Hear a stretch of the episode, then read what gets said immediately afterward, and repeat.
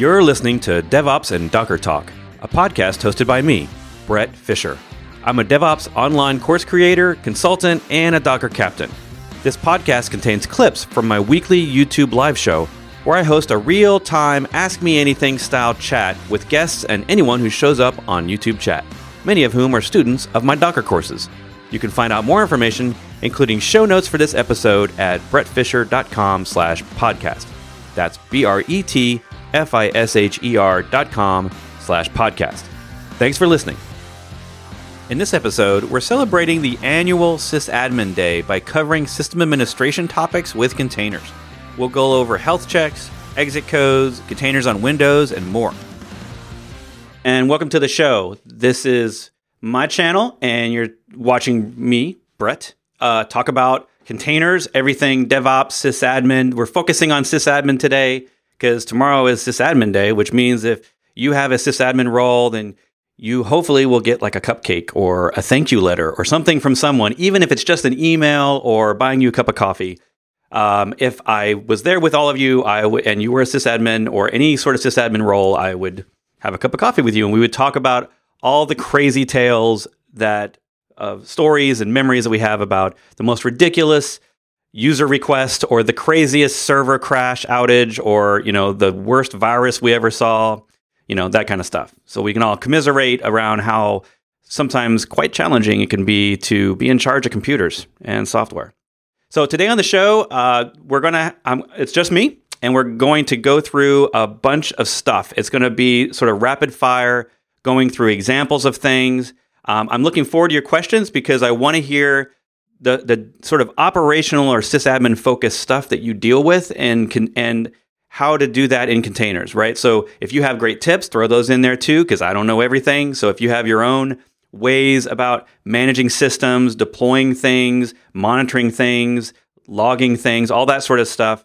Um, the goal today is to for you to learn something, for me to learn something, and talk about all the ways that you can do this job of a sysadmin, but do it inside a container. And uh, first, I want to I want to give you a little heads up on some things, some goodies we're giving away. Um,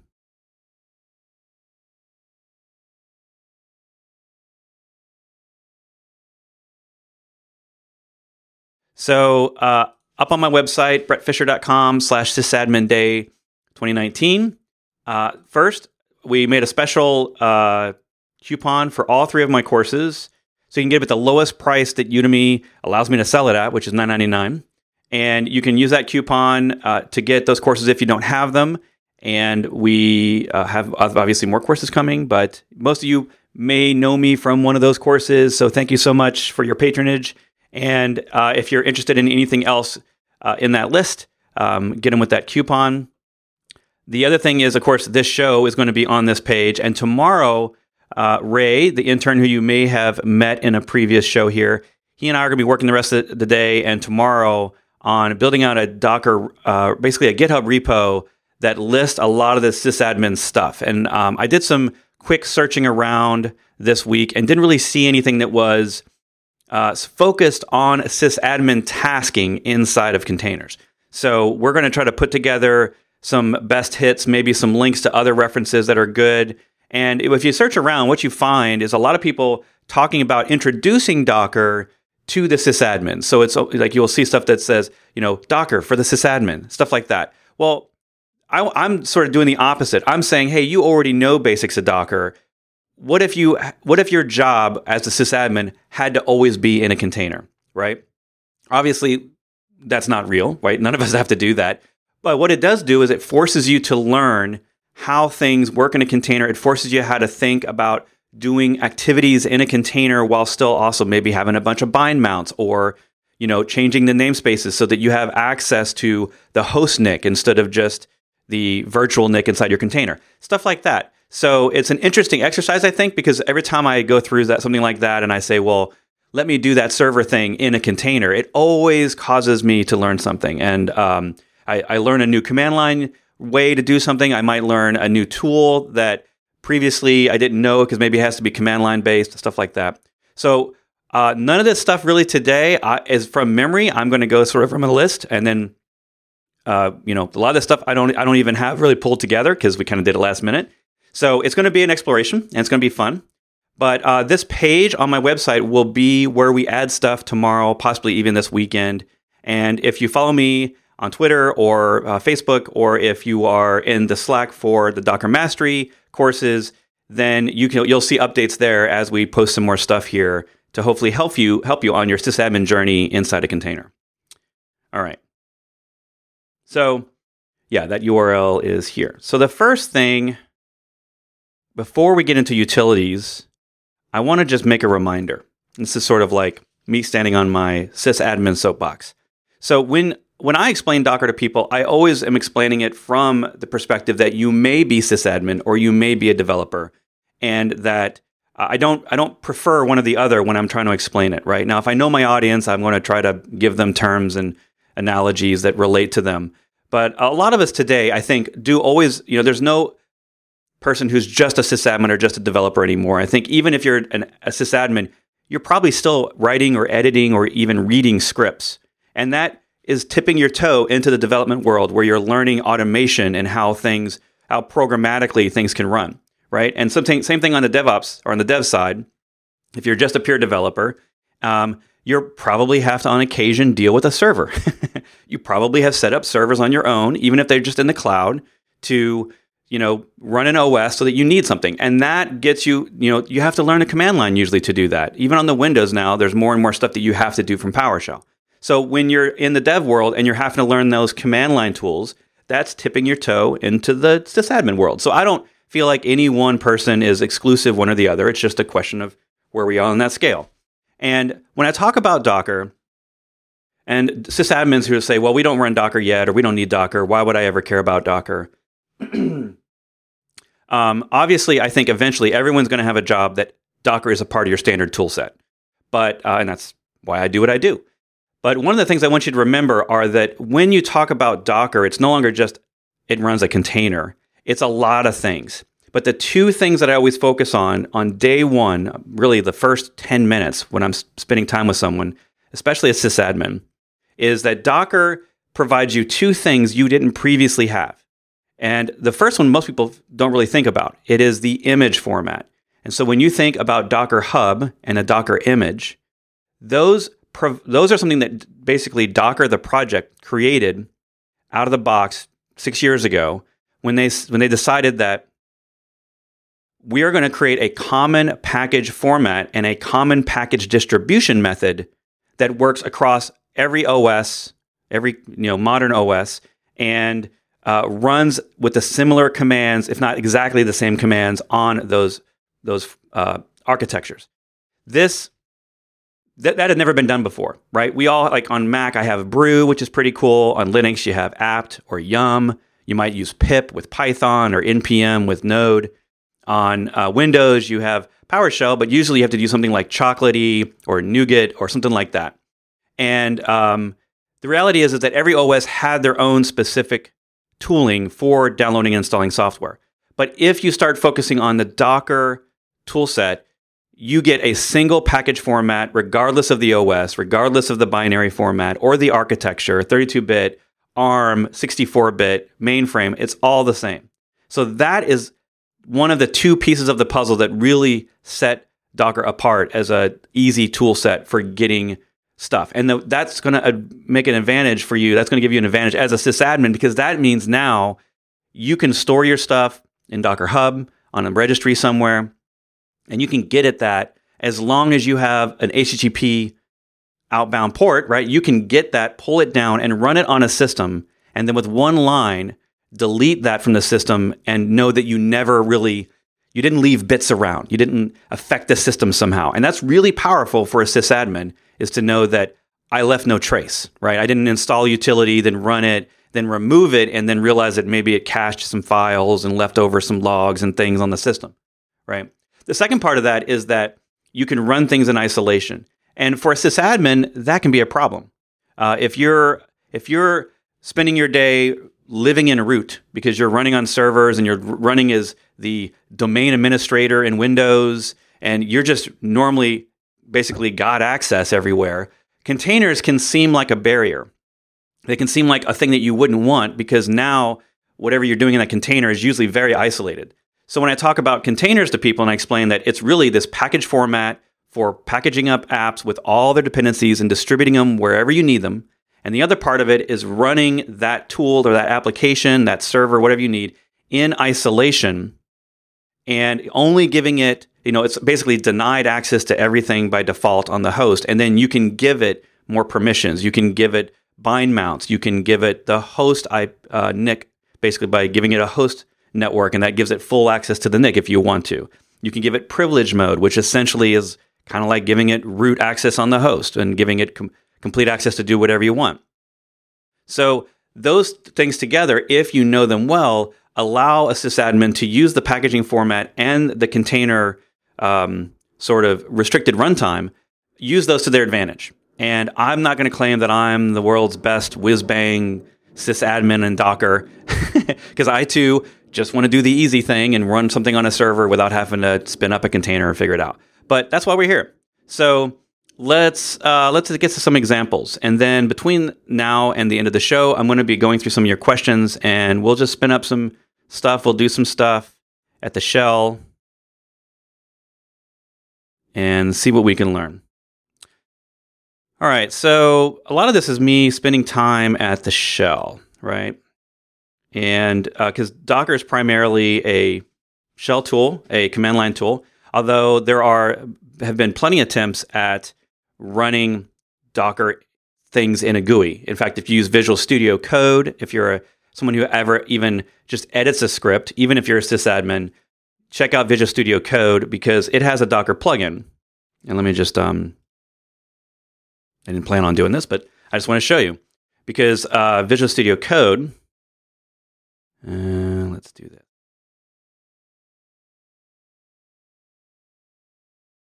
Visual Studio Code has a Docker plugin.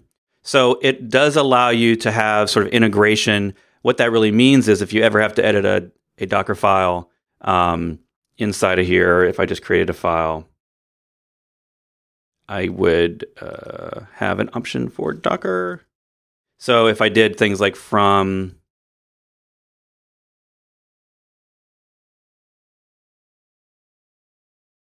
stuff like that, I would be able to get command syntax. Probably not doing it because I need to uh,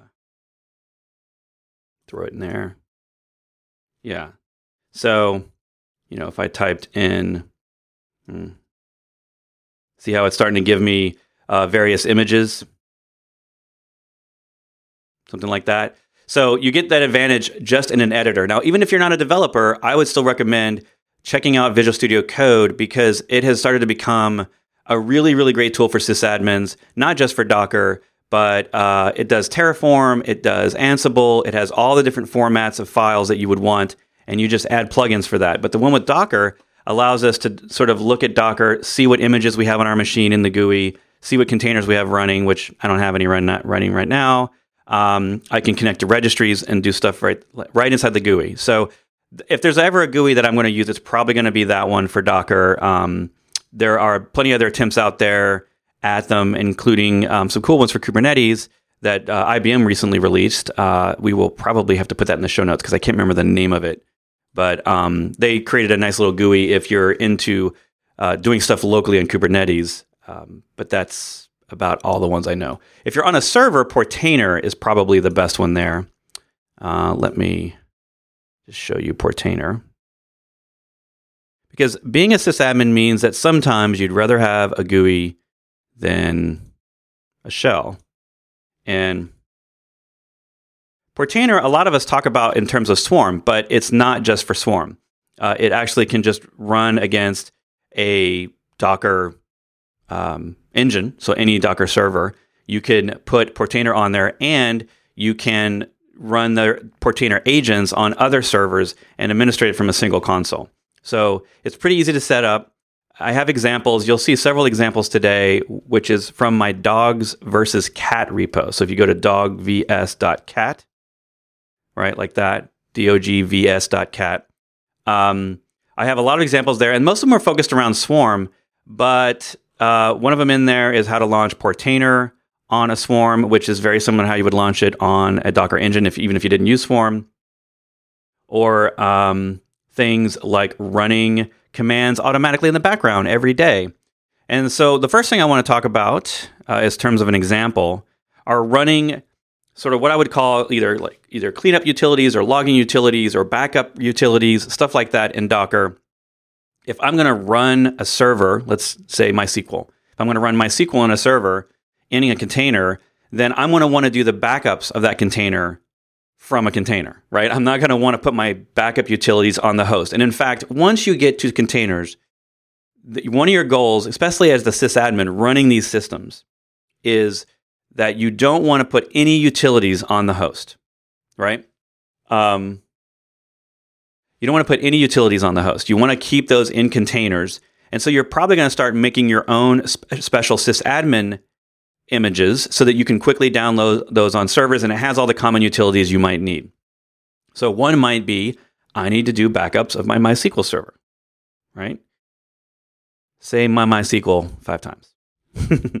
so in this case, uh, let's say I do have, I have a Docker uh, container running of MySQL, but if I need to run a command like a MySQL dump against that, then uh, you know you could do a simple Docker run. Obviously, if you're on a Swarm or Kubernetes, you would want to spin up a pod or a service to run this in the background. But you can do a run, and then maybe I bind mount a location, right? Like maybe maybe I say I'm going to bind mount on my host um, the backup files. Now, ideally, uh, you'd want to run a utility that maybe gets those fi- those files off the server. But what if you're in AWS and you have a special EBS volume attached to that server just for storing backups, right? So maybe that's, you know, maybe that's on a special location and it's, you know, backup volume, something like that. And then inside the container, um, maybe I'm just going to put something in temp because I really only need that file temporarily while I'm backing it up. And then you would run the MySQL image. Now, ideally, you're going to run the MySQL image that is the same one, the same version as the MySQL server. And what I'm doing here is I'm going to allow this to talk across the network, the Docker network, whether I'm on Docker Engine or Docker Swarm or doing Docker Compose. So you could do network, you know, let's say you had a MySQL network just for that MySQL server. And then you would run the MySQL image. And then because the MySQL image contains all the MySQL utilities, you would do something like a MySQL dump and then I could do something like a root and the pa- I think it's a password, right? So this is contrived because I don't actually have a, a real server. I'm not going to do a real backup for you, but um, th- then I would so I'd run the MySQL image. That's the first MySQL. Uh, sorry, the, the, the first one is MySQL. Here, let me just make it a little easier to read. MySQL net. Let's just call it. Let's just say I had a network called MySQL net that way, this container is going to run and talk to the MySQL daemon over the network, right? And I do something like that. And then I would do a host. Well, let's just say all, all databases, dash dash host. And then, of course, that's going to be the name of the container or the container alias that's running my the, my, the MySQL daemon. So maybe that is just in this case because I'm running it in Swarm. Maybe it's on a Swarm network, and so it's e- I have easy names for all my services. And my SQL server is just called MySQL Server. And then I'm going to you know put that into the temp directory um, backup. I'm just going to call it a backup file. Now, um, in this command, uh, if I properly escape it by uh, putting it in quotes, I can probably do something like, let's see. The date.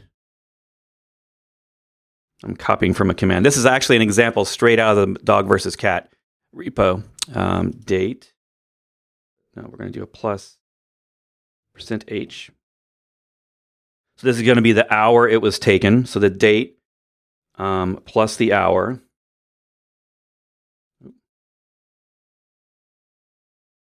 All right. And when I run this command, it will automatically make the file dump the whole MySQL server into that file.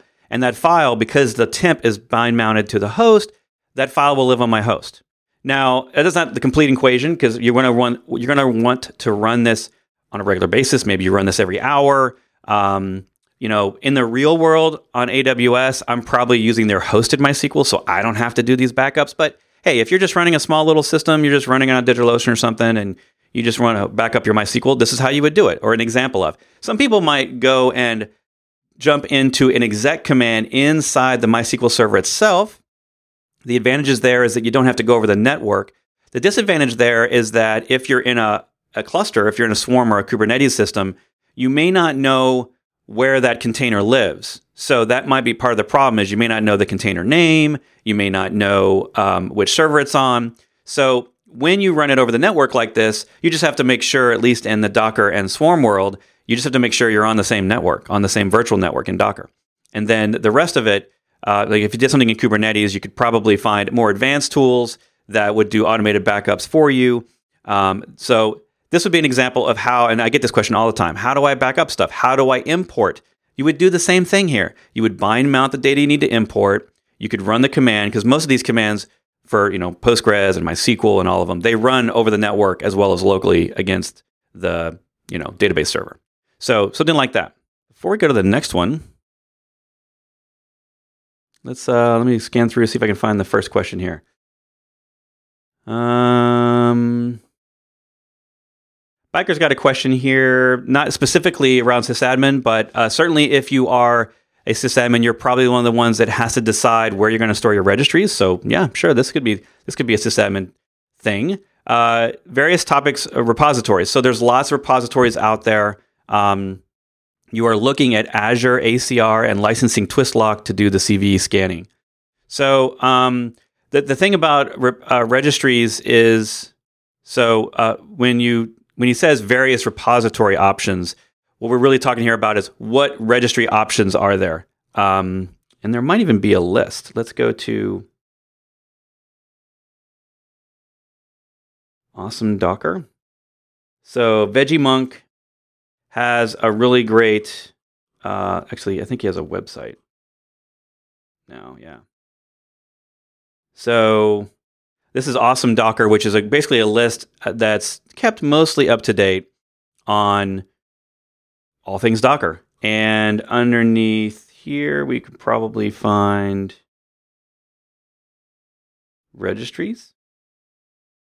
And you can get this insane list of, which is probably not complete, but um, basically everyone's doing their own registry now.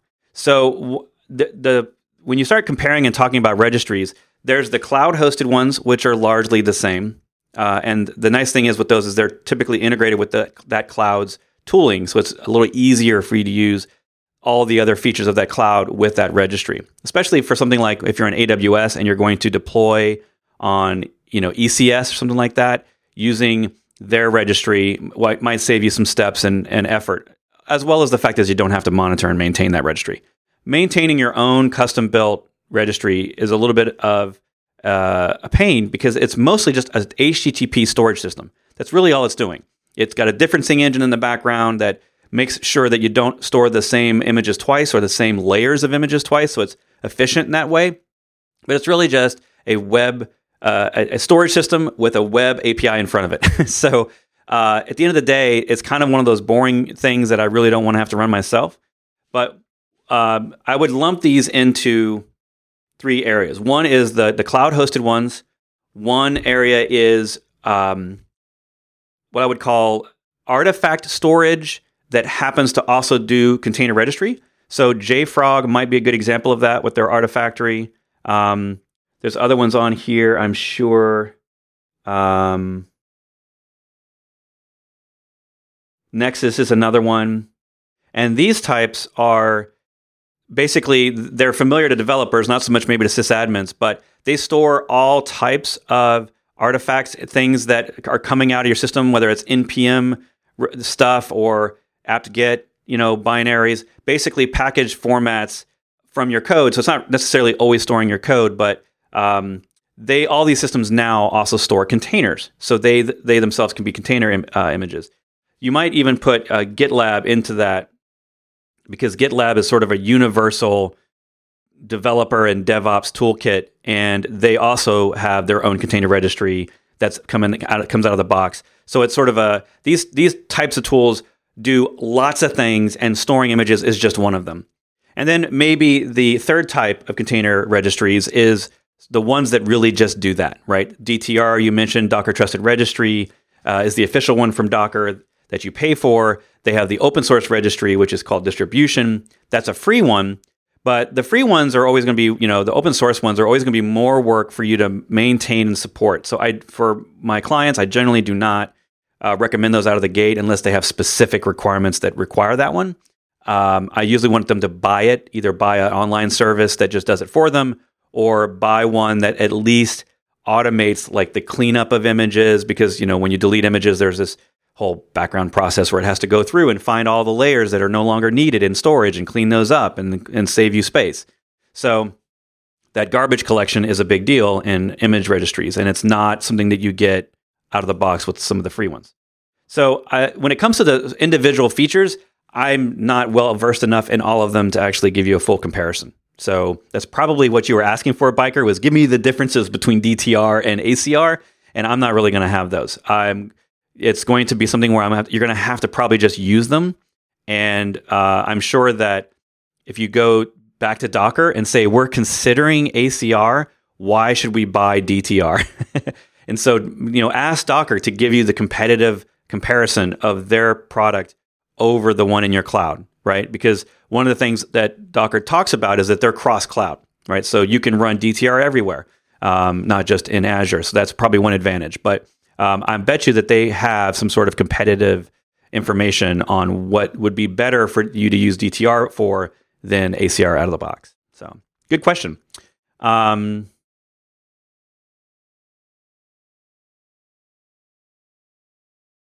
uh, let's see. So, I got a question here on uh, container is up state, but the internal function is not working properly. How to check the status? All right, so this actually leads me into a little bit of monitoring and logging, which is definitely more in the sysadmin role than the developer role. So let's go back to the command line real quick.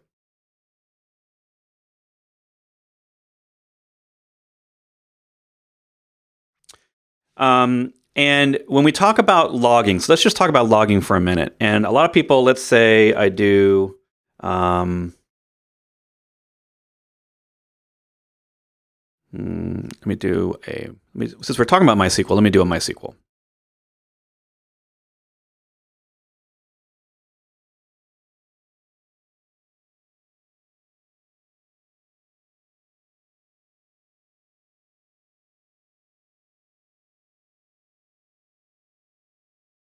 All right, so I had to get the environment variable that I need. MySQL, because you have to start MySQL with at least something about a password, right? Root. Let's do um actually random. Let's do the random one because this will actually get me two birds of one stone.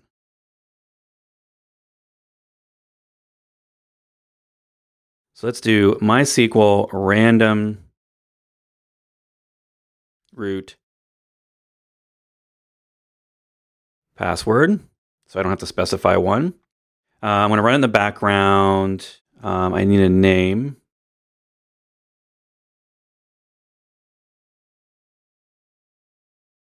Call it Brett SQL. And then we're just going to run the MySQL image. And by the way, uh, generally, like if you're on Mac or Windows, you don't want to bind mount the databases because that would be going across OS and that would give you poor performance and sometimes it won't even run. So generally, if you're on Mac and Windows and you run around a, want to run a MySQL server, you would specify a volume to keep the data, but you wouldn't bind mount that volume. Um, so pro tip on that one. All right. All right. So that's going to run in the background and we'll get some logs out of that.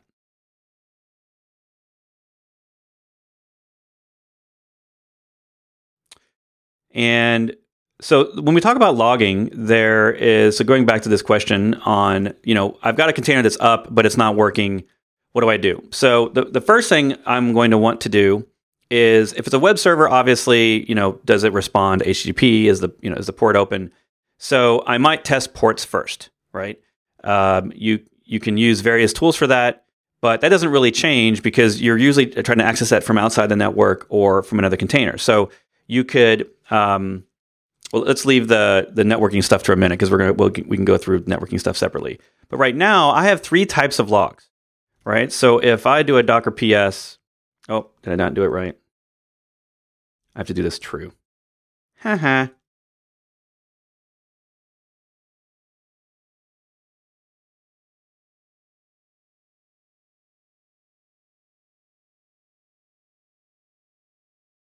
All right, let's try that.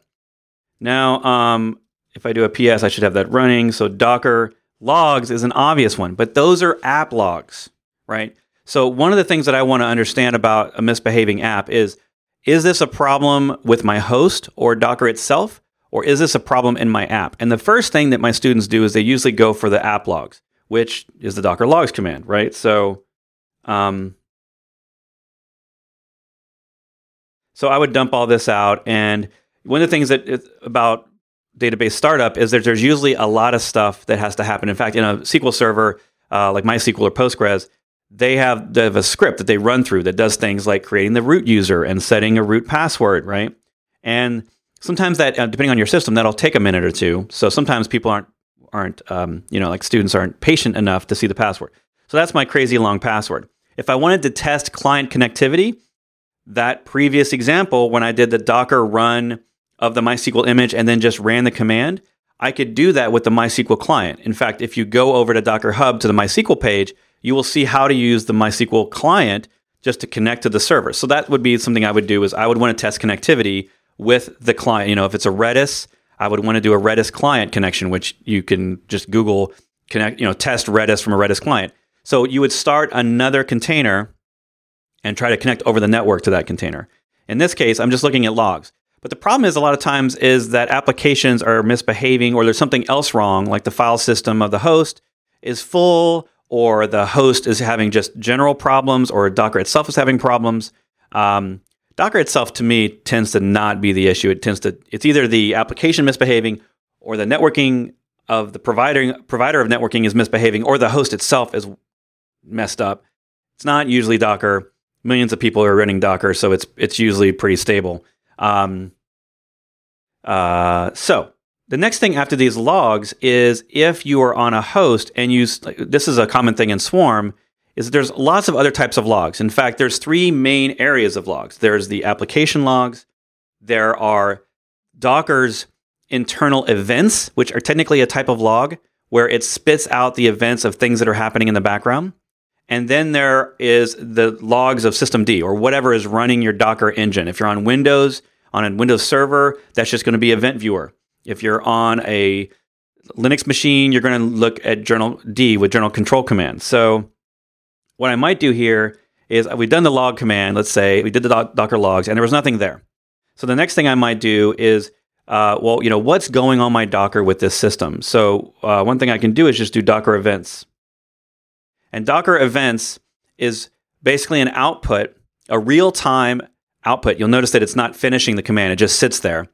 And it's everything that the Docker engine, including Swarm, is doing on that node. Now, if this was a Swarm manager and I was doing Swarm things, this would show me Swarm events in the managers as well as the local node. Um, if this was a Kubernetes system, it would show me the events coming out of that Docker engine that Kubernetes was telling it to do.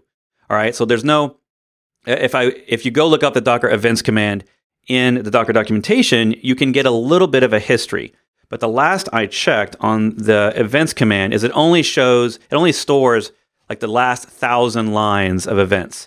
So even if I did a, a um, an until uh, or since rather, if I did the since here and gave it some random date from you know days ago, I would really only get the last thousand commands. So if you've got a significantly big system, that thousand events probably happened in you know 10 minutes. So um, so the thing is, what I would do here is I would have let's just say I had Docker events running, and then over here I did a Docker run, something like that. And you'll start to see over here on the left that I've got um, I've got events happening, and events would be things like it pulled an image, it started a container, it stopped a container, it ran an exec inside a container. It created a network. You know, so don't it's not this isn't going to trace packets or do any sort of inspection into your app. This is about Docker doing a thing, right? And in the background, if you're on Swarm, for example, in a health check, every time you do a health check in Swarm, my camera keeps losing focus on me. Um, in Swarm, the health check is running, let's say by default, it runs every 30 seconds. Let's say you do it every five seconds, you change your health check.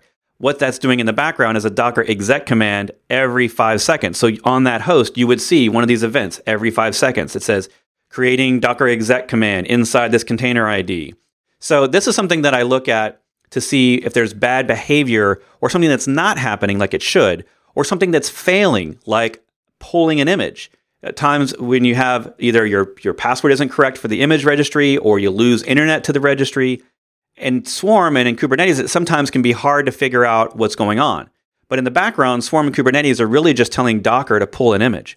So running this events command, if I if the image was failing to pull, I would see that here. I would see it say image pull, and then it would it would give me some sort of error coming out of it, um, depending on the you know it would give me an error message, stuff like that. And you can change the format of that, how it looks. By default, it just shows you sort of this logging format, but you can turn it.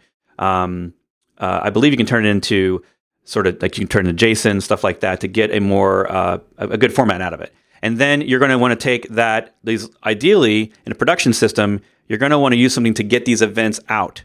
Um, so you technically have uh, ways to do that. Just Google it. There's various ways to do that. The next thing there, uh, if you're talking about monitoring, is there is a Docker monitoring endpoint that will get you all sorts of stats out of Docker. We're not going to have time to go into that today, but if you just look up Docker uh, monitoring endpoint, or uh, I think it's Docker, it's basically it's a different port that gives you the uh, statistics out of Docker and tools like Portainer and other monitoring tools, you know, Datadog, um, Sysdig, all those tools will pull out those monitoring statistics like how many containers are running and you know the, the, names of those containers stuff like that. It'll give you sort of monitoring type stuff but from the command line this events now the next thing you want to want so that so now we have the event the application logs the things that docker is doing and then the the the system logs so if i'm on a docker then this is a different docker system so i'm now on okay i'm now on um, docker I'm a, on a Docker Ubuntu server, and I've got one little thing running. So I've got Elastic, I think, running on this. Um, so in here, I could do a journal command. Now, this is just me running on the host, and I would do against the Docker uh, engine. So this has given me the daemon logs. So if you've ever looked for the debug option, you can start Docker with a debug option, which will put a lot more in these logs, right? And this doesn't tell me anything about my app. This basically gives me the low level stuff happening in the Docker engine if I think possibly my Docker engine is full or my Docker engine is bad. So, a, a good example that I ha- see a lot is the file system gets full. And of course, it's not like when you log into a system, it'll say file system full all the time or almost full. So, or a particular amount that you have to a particular volume is full or something. And you would see that in here. So uh, you would, you know, you would probably scan this for the type of event. So you see over here, it's a little hard to see, but you see this level. So you would look for level error. And that, if you just filtered for that, maybe even using grep, you would be able to get any errors that were coming out of your Docker engine that possibly might be affecting your app.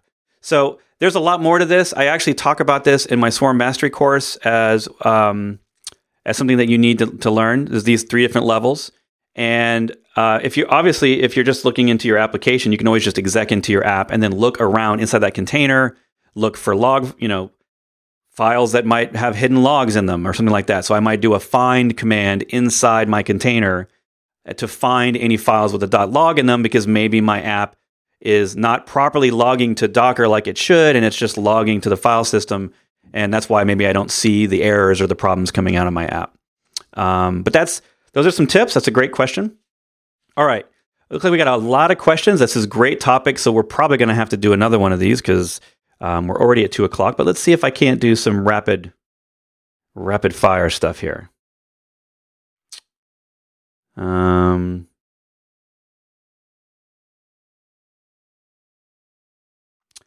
let's see, we have a question here. Um, I have a non HTTP service based on a distroless slash scratch image. How would you do a health check on this kind of service? Any thoughts or best practices?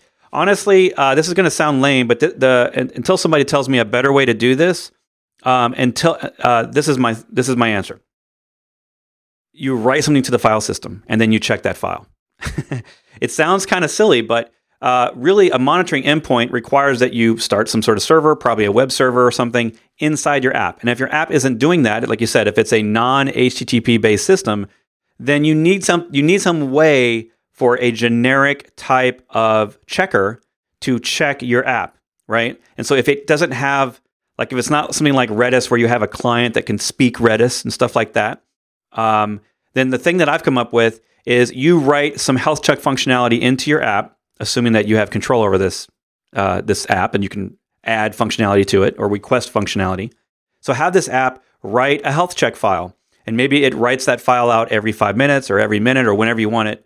And maybe that file just exists. There's nothing in it. And in theory, in your app, if your app was spitting out that file, then your app is working. Now, as you get more advanced, you might actually put some data or information in that file and because that file's there and it's just plain text in your container, then you can have the Docker health check commands looking at that file and inspecting it however you'd like, right? Like you could go in there and curl it out. You could look for a certain value in the file. Maybe you, maybe even though it's not an HTTP, you just consider if it comes back with a 200, then that 200 means that the app is good, right? So that would be similar to an HTTP endpoint. And then you could just have your health check command be a cur- basically a bash command to curl out that file. Now, that means you also would need curl inside your image. So make sure you have that. And you would do a curl out of that.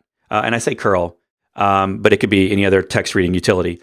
And you know, read that file out. And if it finds the value 200 is somewhere in that file, and the file date is within the time range, right? The last five minutes, then the app is good. But if the app sort of gets in a hung state and it's not able to write out that file, or there's something wrong and it's not writing out the file, then your simple little one line bash health check would simply it would fail because the date was old. It was an old date. So that's kind of um, a simplistic example, but if you don't have an endpoint, then to me, the, the writing out information into a file system on a regular basis and checking that file, both for timeliness and for information in it, is the next best thing, I think. All right. And that works with all health checks, um, whether or not it's um, Docker, Swarm, Kubernetes, or whatever. So, great question. Exactly, exactly. We can get the reason for the exited state. Um, yeah. So the so you what you're talking about is when you do a Docker PS command, right? And oops. Uh, this what we want. If I see my old containers, actually, there's no old ones because I, I just did a re, a brand new install of 1903. By the way, next week we'll talk about at the end. Uh, next week we're going to have three shows. Um, I'm going to ha- host three shows throughout next week, and you'll see email announcements. Uh, so if you're on my Twitter or my newsletter or anywhere else that I put stuff on the internet, you'll see some announcements here in the next couple of days about next week. We're going to have a big release party for Docker 1903. So I'm running Docker um, 1903, which means I completely wiped it and I have none of my none of my history. But if I just did a um, Docker PS and um,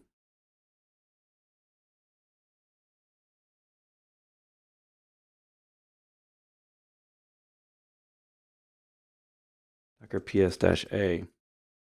So, all right. So I force killed a container, right? And you see the exit status here. So the because I because the thing killed itself, it's not probably going to have any logs. So if I did Docker logs on B4, um, let me take away your little question here. It's actually a great question. Um, if you take away the log, the Docker logs, there aren't there aren't any logs there for that because it was just Nginx. There was nothing that happened but uh, it did have a bad exit status. Exit 1, 137 is a error type of exit status. So I could just Google what is error, you know, exit status 137. Um, which does have a standard meaning, I believe. Um, but I could also do a docker inspect uh, b4, and then I could grep for 137, see if I can get the short thing. Exit code 137. So if I do the inspect, yeah, so see how the there's no error there from the app, so it's not going to give me that information. So the, the best you can do in this case is you just got to go look it up. The application didn't provide me an error message with the error code, but if it does, if your app does have that kind of problem, or if Docker had a problem pulling an image or starting a container or doing any sort, sort of those things, that will be here in this inspect. So always inspect the container after it's stopped, or even if it's still running, um, or if it's restarting, you know, like in Swarm or Kubernetes, if it recreates it over and over again because something's not right and it's not starting right, you got to go inspect that container while it's stopped to see what that exit status is, and it'll have an error information on the error code there. If you're in Swarm, another one of those tips is you can do a Docker inspect of the service. And then if you don't see anything in there, you can do a Docker uh, inspect command on the task ID. So you got to do a Docker service PS to list all the tasks and then pick one of the failed tasks and go do an inspect on that. And that will also have JSON information, including uh, reasons why it failed. For me, it's most often that I forgot to include the uh, authentication for logging into the repository to pull the image. So it's a private image and I didn't give it permissions. So that would hopefully help you. Um, yeah, so great discussion, Biker, Charlie, everyone else in there. Container of Linux will run on Windows and vice versa. Um, so technically, no, you cannot have one. I think what the question here is: will an image run cross-platform? Yes and no. So you you can't put a Linux binary on a Windows machine and run it out of the box natively. But if you're running Docker Desktop, then obviously uh, you can run on a Windows machine. You can run Linux containers because that's what Docker Desktop does for you. But in the background, it's really just running a Linux machine. There are modern images now that run. They, basically, there's multiple images with different tags inside the same repository. And so, for instance, if you run the Python container or the Python image, if you run that on Windows and you run it on Linux, the Windows one will get a Windows binary version of Python, and the Linux one will get a Linux variant, a Linux binary. So it's technically two different images with two different sets of files and directories. But you would type the same command and it would run differently on two different systems. That is because of something called Docker manifests. So if you're interested more in multi architecture setups, go look up Docker manifest files, which is a way that images describe different tagged images for different architectures and operating systems. It's a pretty cool thing. Also, go up, go look up like the Java image, the Python image. Those images, uh, those official images have multi-architecture support, and they will show you um, different different setups for different OSs. Right? Like if we went and looked at the Python one, um, over here,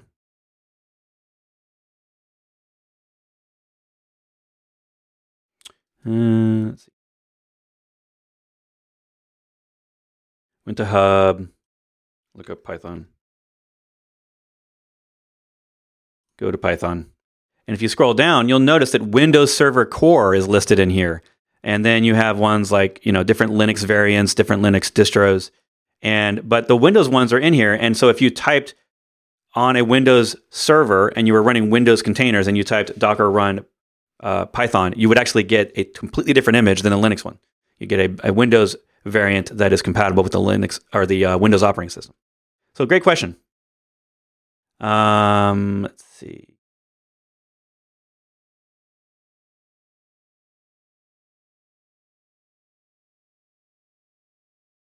Let's see. Any ideas for how to prevent a container from restarting if the service inside fails? I've had quite a few times when I need to go inside the container to work my sysadmin magic to debug. Um, all right. So this leads me to the next thing here is um, that really in a production system, no, you don't want that. You don't want to put something in the way that is inside the container that will then restart the app inside the container.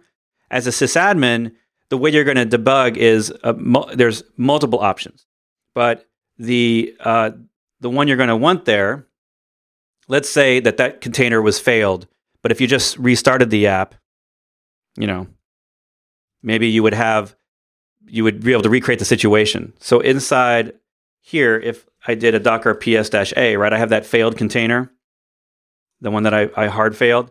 So I could just restart that container, right? But if you're on a production system, that's probably not going to be a good idea, right? If it's a service, then that service has already spun up a new one, and you're going to want to start that as something else or start it somewhere else. So you can take that container and all the funkiness that was with with was that was in it, and you can commit that. So you can do a docker commit command. And if you look at the help on that, basically you're specifying the container that you want to turn into an image and then the image you want to call it. And that will take everything in that container, including the changed files that were unique to that container itself, and make an image out of it. The, then you could spin up a new container from that image with all of those files and things in it. Um, the the reality is is in your case, you're saying how to prevent a container from restarting. The reality is if your app inside is failing, you can't really prevent the app from failing, right? I mean, if it's got a problem with it, it's just going to keep restarting on the inside. So it's not necessarily going to help you to jump in that container while the application's restarting all the time. So this is the next best thing. You're going to be able to basically take exactly the, what was going on there. The other thing you might want to look at. Oh, and I'm just realizing, um, still in the browser. Thanks, Ray. Sorry. So Docker commit. You can see that there. That takes an, a container, saves it to an image. So that's how you can save any sort of funkiness. Maybe there's funky files in there. The next thing you might want to look at, and it doesn't always work in all scenarios, um, but it, let's see. Let's just do a Docker command and I'll show you. Um, so a, you know, a commit command gives you the saved image and doesn't give you the actual memory or anything like that. But um, Docker used to have, which I never actually ran in production, but I always knew it was there. Docker used to have a snapshot feature that actually saved the memory. Oh, it's checkpoint. Checkpoint in there? Hey, look at that. I was thinking it was snapshot. It's actually checkpoint. So it doesn't always, as far as I know, it doesn't run in Swarm right or something. Um, but check out Docker checkpoint. So what this is going to allow you to do is make a checkpoint, kind of like if you've ever done like a freeze of a virtual machine and it saves the memory and the state and the CPU cycles and all that. So that would this is going to allow you to do that same thing. Then you can do a Docker export. Well, actually, no, you wouldn't want to do a Docker export. You do a Docker um, you would do a Docker save. So when you look up Docker save and Docker load, Docker save and load allow you to get an image out of Docker. So it's in a tarball file. And then you can load it onto another Docker system later. Now you could always push and pull images up to the registry, but if you're someone who doesn't, if you don't have that ability, or if you don't have private repository available and you don't want to just do that, you can always save to external disk using save and load. The difference between save and load and Docker export import is think about it. This is how I remember Docker export and import are commands that allow you to take the file system of an image and get them out of the Docker format. So, in other words, getting them out of Docker because you're exporting it from Docker. So, you're removing it from Docker into just plain old files and folders. If you're doing a save and load, that is Docker's way to save images in an image format in a tarball. So you can save and load image formats in the Docker format, right? that's how I remember because they were always confusing, like which one is image format, which one is file format. Um, so that's how I would do it. I would do maybe a checkpoint if I could. Uh, alternatively, I would do a commit, and the commit's not going to save the memory or the exact state of when that thing was running. But you can only do really a checkpoint uh, if the thing is running, right? Um, that's the idea with a checkpoint is it's a running container. So I've been told by Docker engineers that that's a great way to debug things, but I've never had to do it because I've always figured it out some other way. I've always looked at logs and other kinds of stuff. So, great question. Um, and I'm glad we got to talk about that. All right, just a few more questions, and then we're going to have to run, and um, we'll have to do this again so I can get some of your questions answered. Um, yeah, how to build and cross compile a container for other architectures and run it. Look at manifest files, and then look at the new Docker Buildx in 1903. Docker Buildx allows you to build across multiple architectures at the same time. So um, But it, but if you're looking to overall architecture stuff, look at the manifest file, which allows you to have the same image repository but different images for different architectures. also, if you're into Node.js, I talk about this in my Node.js course. So go look that up. Uh, my Node.js course covers doing Node in ARM and Windows and uh, Mac. Excuse me.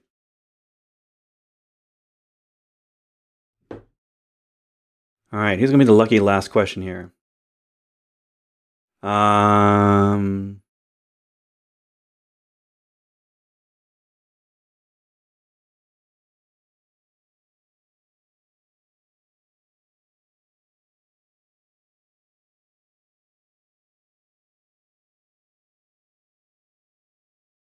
Let's see. All right, we're gonna have we're gonna have two more questions here. Um, we have a question around each replica in a container. You have five. It says uh, I have Node.js server getting load balanced on a Docker swarm of five replicas. Now each replica in a container, and a container holds very less compute power than the host machine. So how do things get so successfully handled in load balance in a Docker swarm? I mean, after those five replicas don't won't even sum up to create great compute power after all. So um, I think what you're asking about is controlling where things go in a swarm, and what you want to look up is resource constraints. So swarm resource constraints. Um, so you or reservations and constraints. So you you can constrain resources in a container because out of the box, any container running can have complete access by default to all the resources of a host. So it'll go just as fast as the host. If you constrain it, then you are giving it limitations like a certain number of CPUs or a certain amount of memory. If you give reservations, then what you're saying is, hey, Swarm, only run this on a machine where there are three CPUs available or there's eight gigabit gigs of memory available. So that is a resource reservation and you, you, you can use all those con- together to basically control your swarm. You can also run constraints on labels. So, in, for instance, if you have nodes that have SSDs and other ones that don't, then you would label the SSD nodes. And when you create your, you know, fast memory database that needs to have an SSD for storage, then you would make a constraint on that service to only run on, on nodes with the label SSD. And that's node. That's called label constraints. Um, I cover almost all that stuff in my Swarm Mastery course. If you just go to swarmmastery.com, you can get the coupon and get that course for covering all the different details of how to control resource stuff in Swarm. Great question. Um, let's see. Next one. I have an Elastic Cloud. What is the best way to get Docker logs to to them to be parsed? Logging drivers or have Filebeat uh, pick up the log directory. I haven't been able to find a good solution. No Logstash in cloud, so I don't think Gelf would work right. Having Filebeat collect all of the containers, but I can't parse or aggregate them well as they all are just showing up by ID. Um, let's see. Elastic. I have Elastic Cloud. What is the best way to get Docker logs to them to be parsed? So, um, I don't have a specific answer for that one. uh, I don't think Gelf would work right. Um, well, Gelf, Gelf is a log format, not, ne- uh, not necessarily. So I look at Logstash as a way to uh, transfer logs to a remote system. Gelf is a log outputting format. So really, I mean, if you could have Filebeat pull out Docker logs that are Gelf in the container, and then Filebeat could pass it to something that's in the Gelf logging format. Um, so that yeah, I would I, I, look at those as working together. They're not uh, one or the other. I'm not sure if that helps, but um, yeah, I I don't have any better answer than that. So sorry if sorry if I don't. Uh, sorry if you waited all this time and I didn't give you that great answer you're looking for. Uh, let's see. Hey, Bret, I want to create a swarm over multiple data centers. Is it a good practice to use the public IP address and advertise address? Okay, Rick, do not do that. Don't make a swarm over multiple data centers unless you are certain you can get sub 10 millisecond ping times between those data centers. So technically, if you're in AWS and you're using, um, uh, this is by the tr- this by the way is true of all orchestrators. they are not designed to have a single cluster across data centers. So when you think of Kubernetes and Swarm and other clustering technologies, think of one region. Now, technically, you can do multiple data centers if they're in the same region. So, uh, for example, on Amazon, when you've got, let's say, three um, data centers in the region, right? So you have zones, availability zones, and those are technically separate data centers. So those, but those are guaranteed to have very low ping, you know, very high bandwidth, very low latency. Then you can operate your swarm across those. But you generally don't want your swarm to have to go across firewalls because that's going to be pretty challenging. Um, so you usually want that swarm to be well connected. And especially like if you're on Kubernetes, you have to be well connected. You don't want to have NAT between them or uh, firewalls that do translation. Um, with Swarm, you can get away with it a little bit, uh, and it technically will work. It, it's, it's, going to take effort. So you're going to have to use the advertise address, and then you're also going to have to use the, uh, the other options. So when you create your Swarm and when you join the Swarm, look at that Docker Swarm join, Docker Swarm uh, init. Look at the options there because there's a lot of options for specifying different parts, like the the data the data path and the control plane path, all those things, you're going to have to be very diligent about being correct on those. Um, and the advertise address in that case would be the public address. So that way the other things can find it through the public address.